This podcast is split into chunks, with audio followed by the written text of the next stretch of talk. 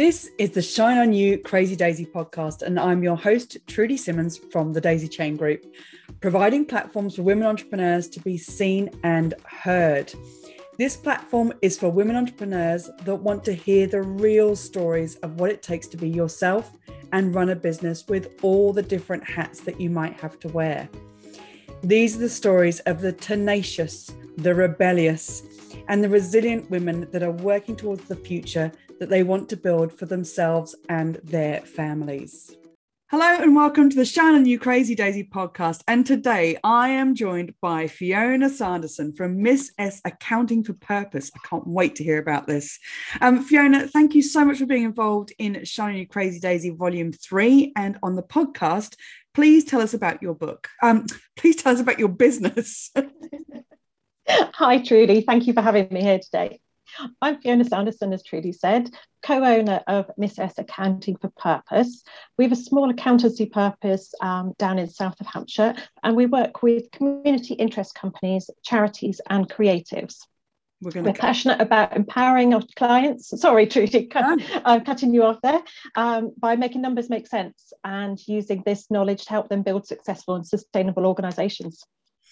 We're going to come back to all of that because it sounds amazing. But first of all, you talk about in the chapter that you were diagnosed with ME and fibromyalgia. But what does it look like to and feel like to finally get a diagnosis after having it for so long? I was really, really lucky. Mm. I got a diagnosis for, uh, of ME after just six months of being um, unwell, mm-hmm. um, and fibromyalgia a short while after that. Many people go years without a diagnosis, mm. and that's primarily because GPs are uh, thinking that they're malingerers or it's all in the head. Um, and diagnostics are still al- almost impossible with these conditions. Mm. I do remember the day in January, um, dark day in January 2002, when my GP told me I'd got ME. It was such a relief, really was, to have a label. Didn't make any difference to my symptoms. Mm. Um, there wasn't much in the way of treatment other than management just there still isn't. Um, but just to have a label meant that I could Google. Yeah. I could find support groups, uh, whether they were online or in real life, and it made oh, it made such a difference because I knew that it wasn't all in my head. Yeah, that's the thing, isn't it? Well, um, I've been talking. I've at a conference talking about labels, and and in this case, it is almost so important to be able to put a name on how you feel because otherwise it does sometimes get to the stage where is this all in my head? Am i making this up? Am i blowing it up? So it must have been a real revelation to you to finally have something that you could that you could see how to manage things. Yeah absolutely. I mean my younger sister has me as well. She got it a few years um, ahead of ME. So when i got ill I kind of suspected that that's what it was because I was seeing the similarities and the symptoms. Mm. But until you get that label from a, a medical professional, um, you don't know. And just just giving gallons and gallons of blood for testing this, that, and the other, and everything coming back normal. Well, just because it's normal doesn't mean I feel healthy. Yeah. Um, 20 years on, there's still a huge level of disbelief in some sectors of the uh, medical profession.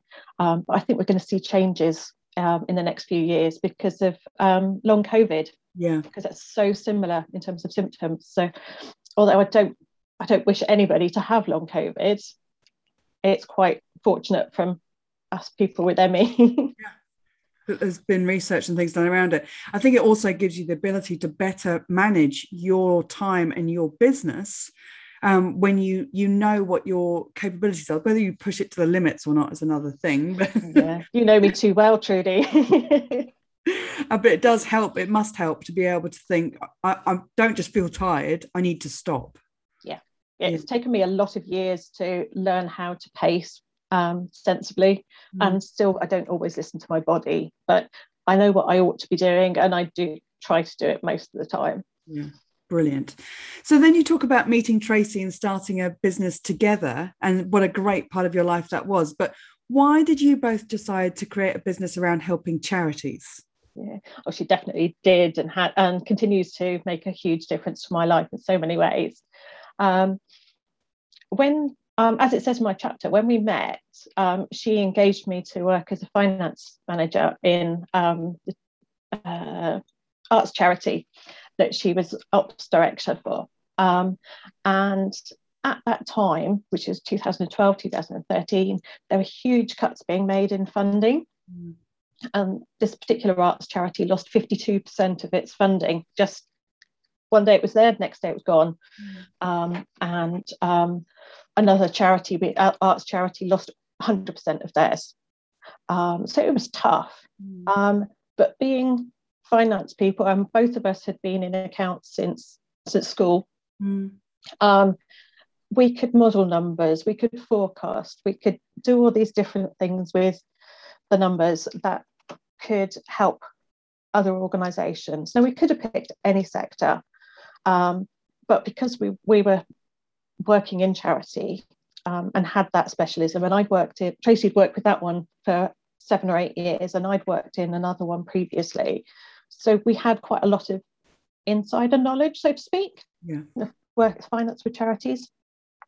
Um, so we knew the nuances, the differences about finance and charities compared to finance and a regular limited company. Um, and um, so we thought the, the idea originally was um, because back office um, functions were being cut in order to save money for the charitable operations. Um, so that was HR, it was marketing, it was admin, it was everything was being cut. Um, and then volunteers were being brought in. And having volunteers doing the bookkeeping is just a nightmare because they don't hang around long quite often. Then you get somebody else in uh, who does it differently, and none of them know what they're doing really.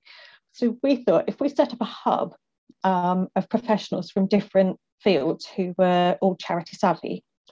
Um, the charities could then um, use the resources as needed without the commitment uh, required around employees. It's kind of a way of charities being able to outsource to experts who knew the sector well. Um, so that was our plan. Yeah. We just um, we, we got started doing the accounts and finance and what have you because that's what we knew when we started building a network of other charity professionals that we could bring in. Mm. But we just got so busy with what we knew, which isn't unsurprising, really, or isn't surprising, I should say, um, that we didn't get any further. We didn't build it, build the business round to the other sectors. Um, it's something that we may still do, um, but we have built a fantastic network that grows almost by the week. Yeah. Charity professionals who we can refer clients and non non clients alike to. So we've kind of done it. It's the brilliance of the name of accounting for purpose, and also that charities probably have nuances that we don't know about in running a business compared to running a charity. There's lots of other things that are involved, and Absolutely. they need the help in uh, i would think structuring things in a way that is is different to any normal business that that you're an expert in. And i think that's absolutely. yeah. Yeah. And community interest companies they kind of almost sit between charity and a limited company. Yeah. um, and they're different again. And we've built up that knowledge and um, yeah so we can help them directly mm. where a regular accountant may not. And we've seen examples where community interest companies have had ridiculous corporation tax bills um, where if the accountant had understood the sector a lot of it could have been avoided. Wow. It is what it is, unfortunately. your chapter is says that you never wanted to be self-employed. So now that you have been self-employed for a number of years, how do you find it now? I'll admit there um, are still many days when I would um, claim I still don't want to be self-employed. it's it's not a Monday to Friday job with regular hours. Um, and if you're not careful, your evenings and weekends all get taken up. Mm. Um, and it's a lot of responsibility. Accounting, uh, accountancy is such a heavily regulated industry. Um, tax rules change all the time as well. And um, heaven knows, in the last 18 months, we've had so many different new things to digest and learn ourselves so that we can then explain to the clients all related to COVID and everything, processes change and everything. Um, and many of our clients aren't interested in finances. They're passionate about what they want to deliver. Mm. Um, so it's hard work, it really is. Mm. But the flexibility is fantastic. it, it's such a bonus. I know that if I wasn't self employed, with my continuing health challenges, I'd be unemployable. I'm too unreliable, or rather, my health is too unreliable yeah. um, for any employer to want to take me on. They'd be daft to. They, they wouldn't know when I'd be in and when I wouldn't, yeah. or how much work I could get done on any one day. Mm. Um, so the flexibility is perfect for me. I think most self-employed people feel that way, but I think in particular, um, it it works for me and anybody else with um, chronic health conditions. Yeah. But overall, being self employed, it gives me a purpose, it gives me a sense of value, mm. um, which when you're 20 years on with having an illness, mm. you can start feeling very down about it. Um, but I know that um, the people I share my knowledge with, whether it's um, in a community interest Facebook group, for instance, where I'm going live. I mean, imagine me going live in, on Facebook, sharing finance tips um, or explaining a client's accounts to them. They really appreciate it. Yeah. They really love what we do for them, and that's truly heartwarming. So, um, yeah, there's many days I'd say no to self-employment, but realistically, it's the right, absolutely the right thing for me that's perfect. And this is the thing about having these conversations is it's not all rainbows and unicorns right? It's it's the ups and downs and there are always going to be those days that we question everything and think oh i wish someone would just employ me. But for a lot of us we are unemployable. Um, what's one lesson that you've learned that you would want every entrepreneur to know? Um, it has to be don't try and do everything yourself. Mm-hmm.